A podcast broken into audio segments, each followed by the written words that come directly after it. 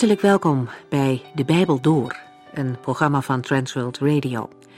De Bijbel Door is een radioserie die u in vijf jaar meeneemt door de hele Bijbel. Van Genesis 1 tot Openbaring 22.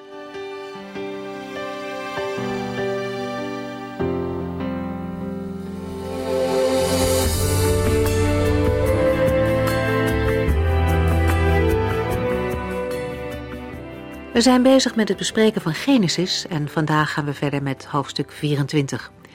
We beginnen daarmee aan de tweede hoofdpersoon uit Genesis, namelijk Isaac, de zoon van Abraham. Isaac is al eerder in beeld geweest. Zijn geboorte was natuurlijk heel bijzonder. En pas geleden zagen we hem als jonge man die met zijn vader meeging naar de berg Moria. Bereidwillig om zich in het uiterste geval op te offeren, maar God spaarde zijn leven. Deze dingen zullen ongetwijfeld indruk op hem hebben gemaakt en hem gevormd hebben. Er zijn een paar jaar voorbij gegaan na de tocht naar Moria. Dan sterft Isaaks moeder. Hij is dan een jonge man van 37 jaar oud. De vorige keer hebben we het ook gehad over de begrafenis van Sarah. Abraham is nog steeds een vreemdeling in Canaan. Hij heeft er geen bezittingen en dus ook geen grond om Sarah te begraven. En nadat hij in zijn tent over haar heeft gerouwd, gaat hij erop uit om een plaats te vinden waar hij haar kan begraven. In het beloofde land, de plaats die God voor hem en zijn nakomelingen bestemd had. Abraham wilde blijven op Gods plaats. De inwoners van Canaan zijn vrijgevig. Natuurlijk mag Abraham een plekje voor zijn vrouw hebben om te begraven. Hij kan zonder kosten een van hun begraafplaatsen uitzoeken. Ook al noemt Abraham zichzelf nog een vreemdeling in hun land, hij had wel hun respect verworven. Hij was iemand waar ze rekening mee hielden. En toch wijst Abraham hun aanbod beleefd af. Hij is er niet op uit om overal financieel voordeel uit te halen. Het is belangrijker dat hij een spelonk en een stuk grond in eigendom krijgt, waar hij Sarah kan begraven. Tot de dag dat ze zal opstaan in het beloofde land. In die hoop heeft Abraham zijn vrouw begraven.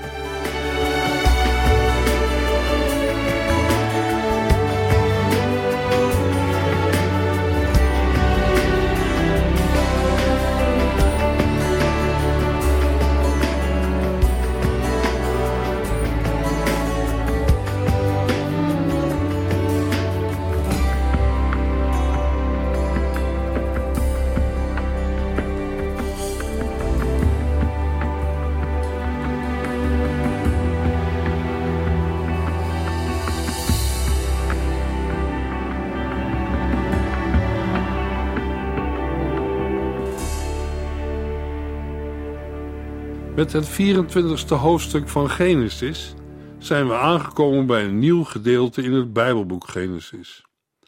In een van de eerste uitzendingen hebben we een globale indeling gegeven van het Bijbelboek. Genesis valt in twee delen uiteen. Het eerste gedeelte, hoofdstuk 1 tot en met 10, gaat over vier grote gebeurtenissen.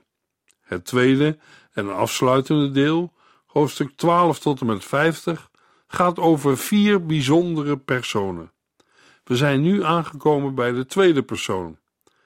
In Genesis 12 tot en met 23 lazen we de geschiedenis van Abraham, de man van geloof. In de hoofdstukken 24 tot en met 26 gaan we de geschiedenis van Isaac lezen, de geliefde zoon. In het leven van Isaac zijn drie grote gebeurtenissen waar aandacht aan wordt gegeven. Twee van de drie hebben we al gezien. De eerste was zijn geboorte en de tweede was toen Isaac door Abraham moest worden geofferd. Met Genesis 24 zijn we bij de derde gebeurtenis aangekomen: Isaaks huwelijk met Rebecca.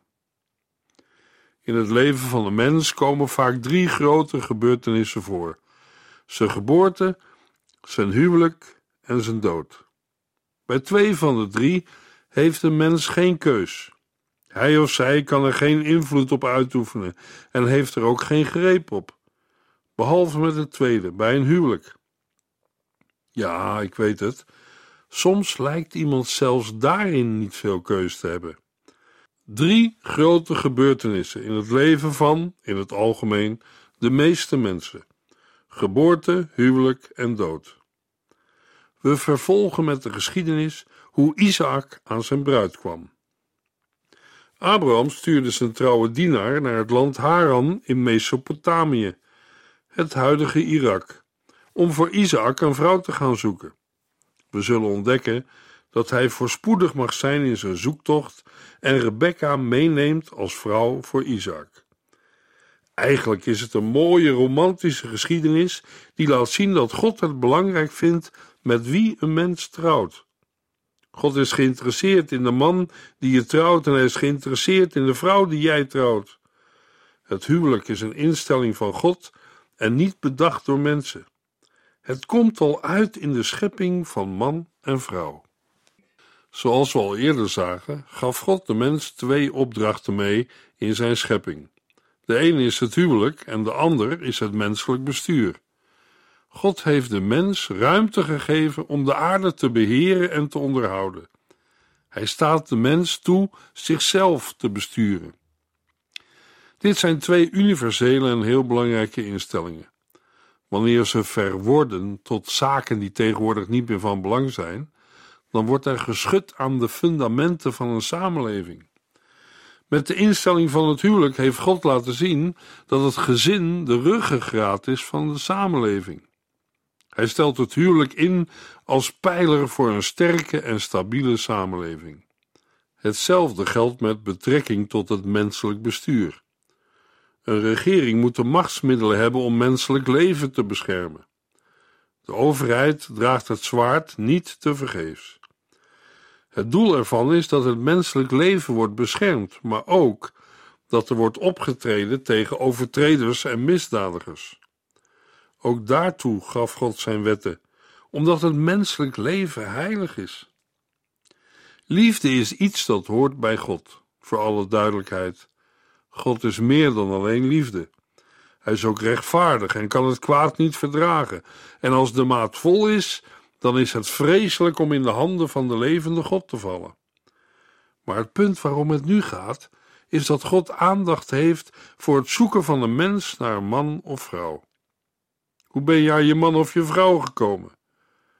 Het is mooi als je God erbij betrekt. Hij weet beter wie er bij je past dan wij zelf. Hij ziet niet wat voor oog is. Hij ziet het hart aan en hij kent jou. Kijk eens naar de Heer Jezus. Het eerste wonder dat hij verrichtte was bij een bruiloft te Cana in Galilea. Het is niet bekend naar hoeveel trouwerijen de Heer Jezus is geweest, maar hij ging in ieder geval naar de bruiloft te Cana. Het 24e hoofdstuk van Genesis is een prachtige geschiedenis uit het woord van God, omdat het een liefdesgeschiedenis vertelt van twee mensen. Maar niet alleen van twee mensen, maar ook van God die levens bestuurt en bij elkaar brengt. We gaan ver terug in de tijd, naar het prille begin. Genesis 24 is een breedvoerige vertelling van een geschiedenis die laat zien hoe belangrijk het is welke vrouw Isaac krijgt. God zorgt er ook voor dat de erfgenaam een vrouw krijgt, opdat de belofte aan Abraham in de lijn van de geslachten worden voortgezet. Daarin komen de goede tierenheid en de trouw van de Heere God naar voren. Voordat we door het hoofdstuk heen gaan, wil ik graag voor twee dingen aandacht vragen. Het eerste is de leiding van de Heere God in alle details van de levens van de mensen die in deze geschiedenis zijn betrokken. Het is prachtig om te zien hoe God telkens weer de omstandigheden en de gebeurtenissen leidt. Zelfs in die vroege tijd waren er mensen die in hun omstandigheden en situatie op God vertrouwden en naar zijn leiding zochten en die volgden. Waren ze primitief? Hadden ze weinig of geen beschaving? Nee, zeker niet. In Genesis 24 vinden we een geschiedenis van welgestelde mensen en God die leiding geeft. Luisteraar, als God leiding kan geven in de levens van deze mensen, dan kan Hij dat ook in uw en in mijn leven. Het tweede wat in dit hoofdstuk opvalt, is de manier waarop Rebecca haar beslissing neemt. Ze gaat met de knecht van Abraham mee en wordt de bruid van Isaac. Dat is op zich al heel bijzonder. We gaan erop letten als we door het hoofdstuk heen gaan. Genesis 24, vers 1. Abraham was een oud man geworden en de Heer had hem in alle opzichten gezegend. Abraham is oud, hoogbejaard, en de Heere God heeft hem in alles gezegend. Abraham wil een bruid voor zijn zoon Isaac, maar hij wil geen bruid uit de Kanaanieten. Zij geven zich over aan afgodendienst en heidendom en dienen niet de God van Abraham. En daarom stuurt Abraham zijn oudste dienaar naar zijn familie in het land Haran, een gebied in het huidige Irak, om voor Isaac een bruid te vinden. Genesis 24, vers 2. Op een dag zei Abraham tegen zijn oudste dienaar, die zijn bezit beheerde: Zweer bij de Heere. Hoe gebeurde dat in die tijd? Abraham vraagt aan de oudste dienaar zijn hand bij hem onder de heup te plaatsen en een eed af te leggen. Deze eed wordt niet gezworen bij menselijke levenskracht, maar bij de Heere God, de God van hemel en aarde. Er zijn geen Oosterse parallellen gevonden van deze eedzwering. De knecht van Abraham legde op deze manier de eed af. Hij stak geen rechterhand omhoog en legde ook geen linkerhand op de Bijbel. Om te beginnen hadden ze toen geen Bijbel, en eerlijk gezegd denk ik niet dat het nodig is om je hand op een Bijbel te leggen om te zweren dat je de waarheid vertelt. Als iemand van plan is te liegen, dan zal het toch wel gebeuren, ook al heeft hij of zij met de hand op de Bijbel gezworen de waarheid te spreken. Genesis 24, vers 3. Zweer bij de Heere, de God van hemel en aarde, dat je mijn zoon niet zult laten trouwen met een meisje uit deze streek, een Canaanitische. Isaac mag niet trouwen met een Canaanitische. De reden wordt hier niet genoemd, maar het ligt voor de hand te denken aan vermenging. Vermenging wordt later uitdrukkelijk verboden vanwege het dienen van afgoden. In het Nieuwe Testament staat de waarschuwing geen ongelijk span met ongelovigen te vormen. 2 Korinthe 6, vers 14 en 15. Als je christen bent en op zoek naar man of vrouw, dan doe je er goed aan om met dit aspect rekening te houden. Ga binnen en vraag God of hij je ervoor bewaart om met een van de Kanaanieten te trouwen. We kennen de uitspraak: twee geloven op één kussen, daar slaapt de duivel tussen. Genesis 24, vers 4 tot en met 6. Je moet naar mijn geboorteland gaan, naar mijn familie, en daar een vrouw voor hem zoeken. En als ik geen meisje vind die dat hele eind wil reizen om te trouwen, vroeg de dienaar, moet ik Isaac dan terugbrengen naar het land waar u vandaan bent gekomen? Nee, waarschuwde Abraham, dat mag je onder geen beding doen. De dienaar zei tegen Abraham: Neem eens aan dat ik geen meisje kan vinden dat met me mee wil komen. Zal ik dan terugkomen en Isaac ophalen om hem naar dat land mee te nemen? En Abraham zegt: Dat mag je onder geen beding doen. Dit is de plaats waar God ook ons wil hebben. Keer onder geen enkele omstandigheid naar dat land terug, naar je oude leventje zonder God.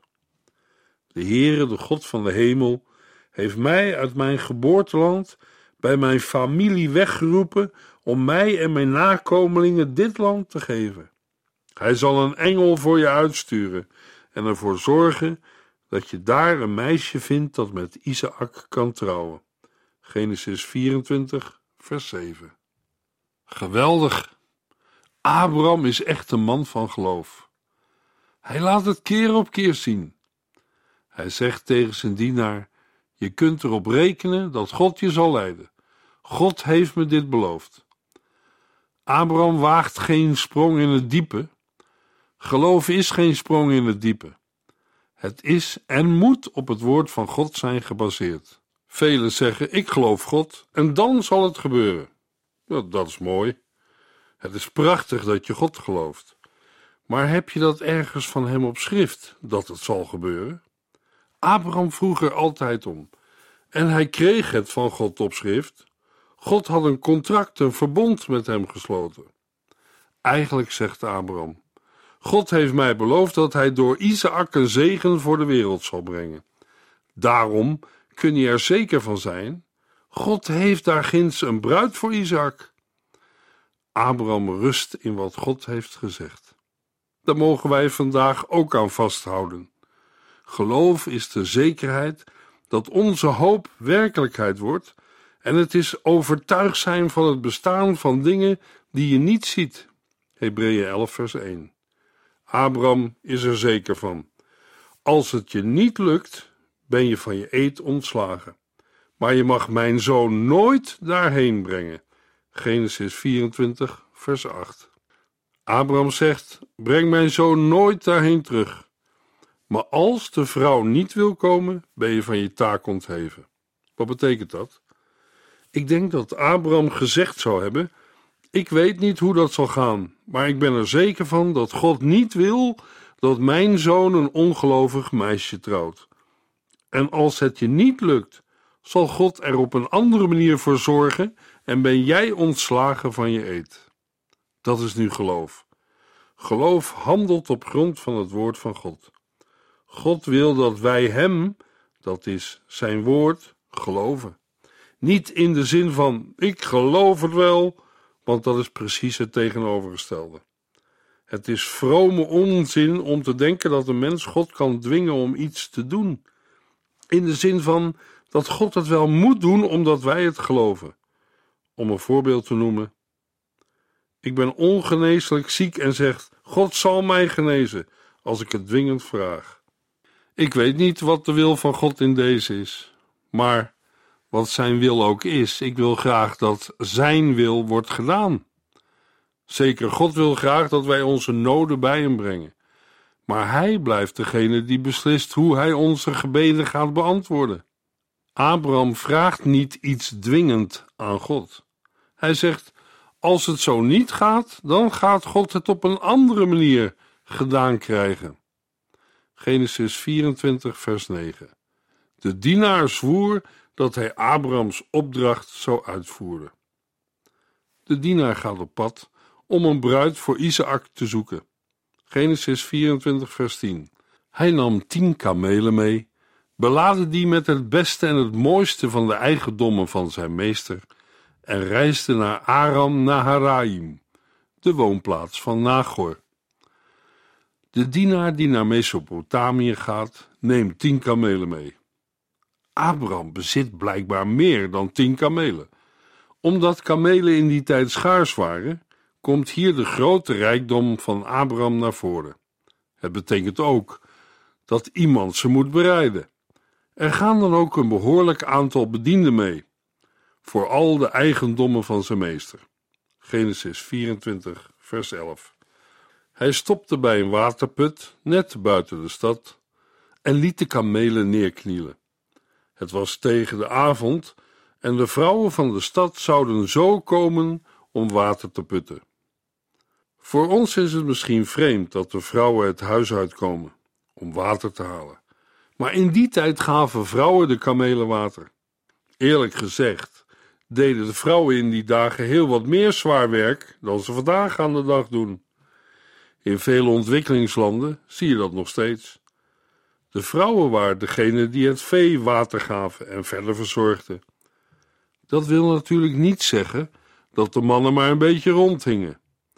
De mannen trokken erop uit om handel te drijven en ander werk te doen. In die tijd was het de gewoonte dat de vrouwen naar buiten gingen om water te halen. De dienaar van Abraham wachtte op zijn beurt. Als vreemdeling was het niet goed om je kamelen eerder water te geven dan de anderen die er altijd kwamen. Hij verwacht het van God. Net als Abraham.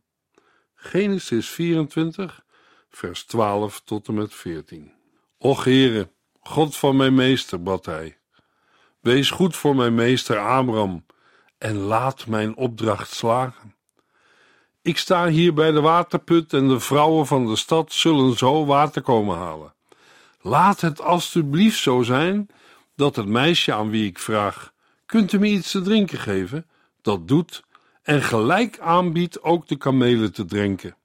Laat dat het meisje zijn dat u voor Isaac hebt uitgezocht. Dan weet ik wat u wilt. Het gebed van de dienaar.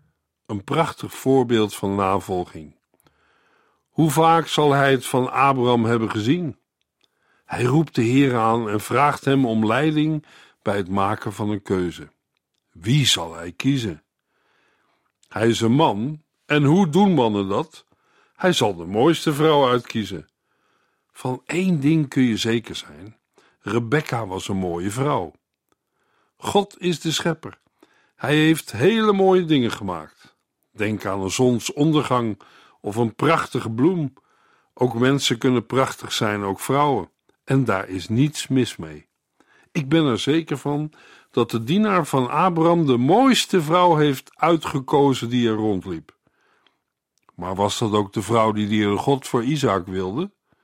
Genesis 24, vers 15 en 16.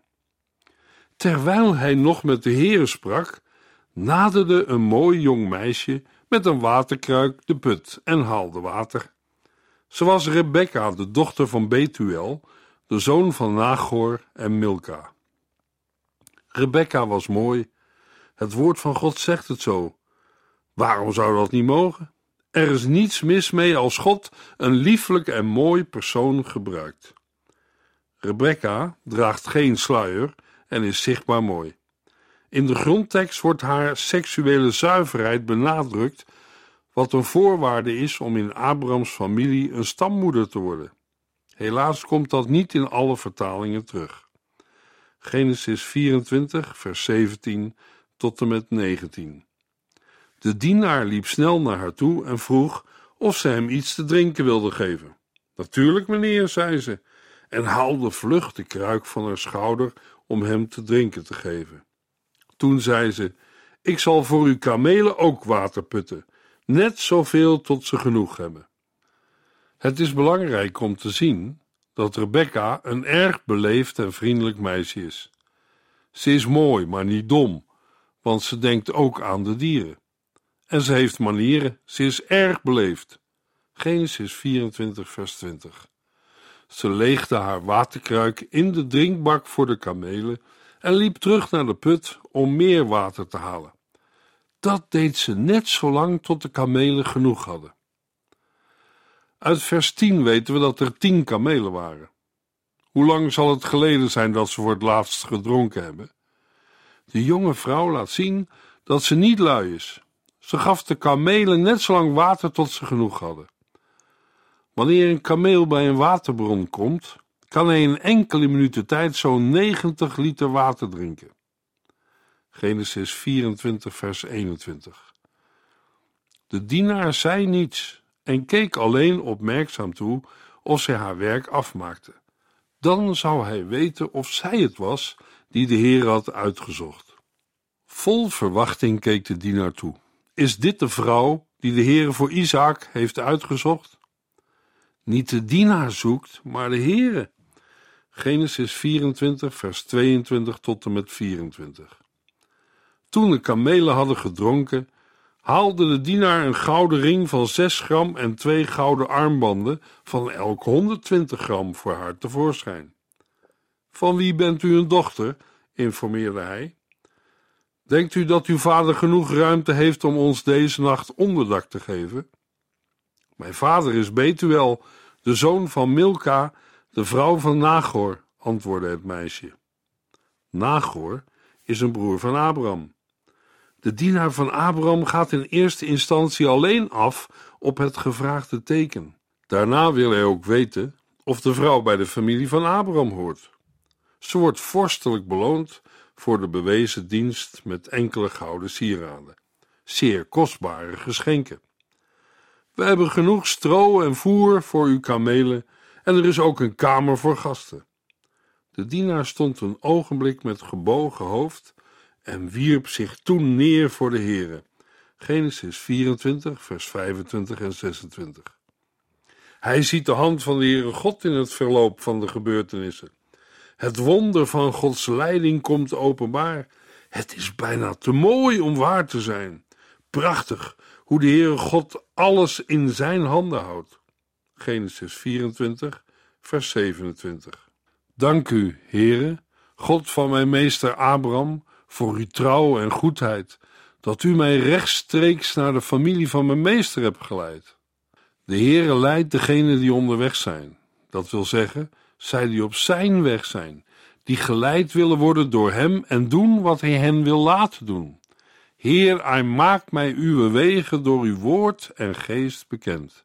Psalm 25, vers 2. Het meisje liep vlug naar huis en vertelde alles aan haar moeder.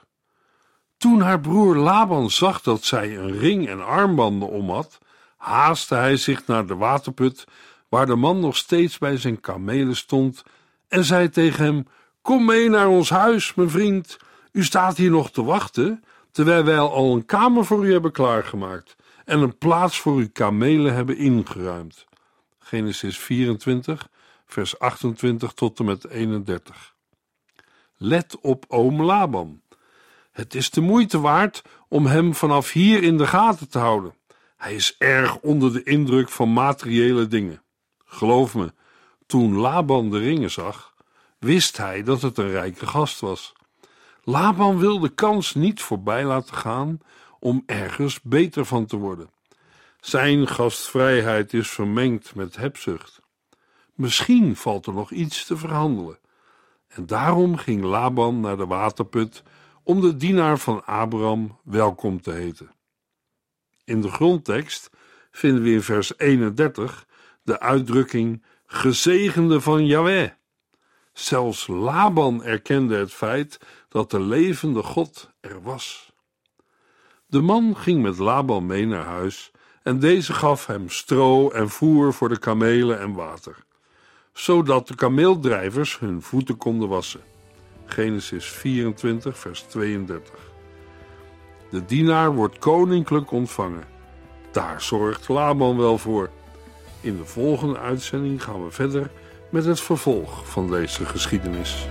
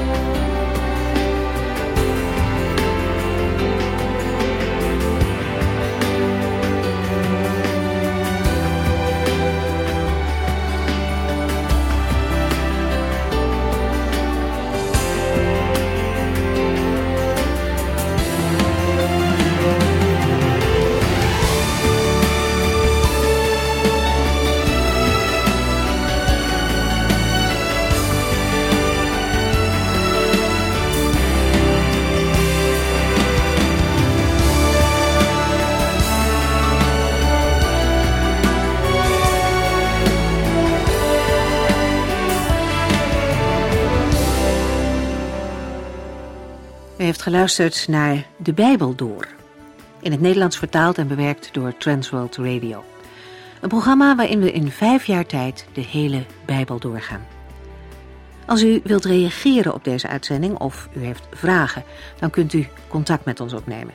Tijdens kantooruren kunt u bellen op 0342 47 8432.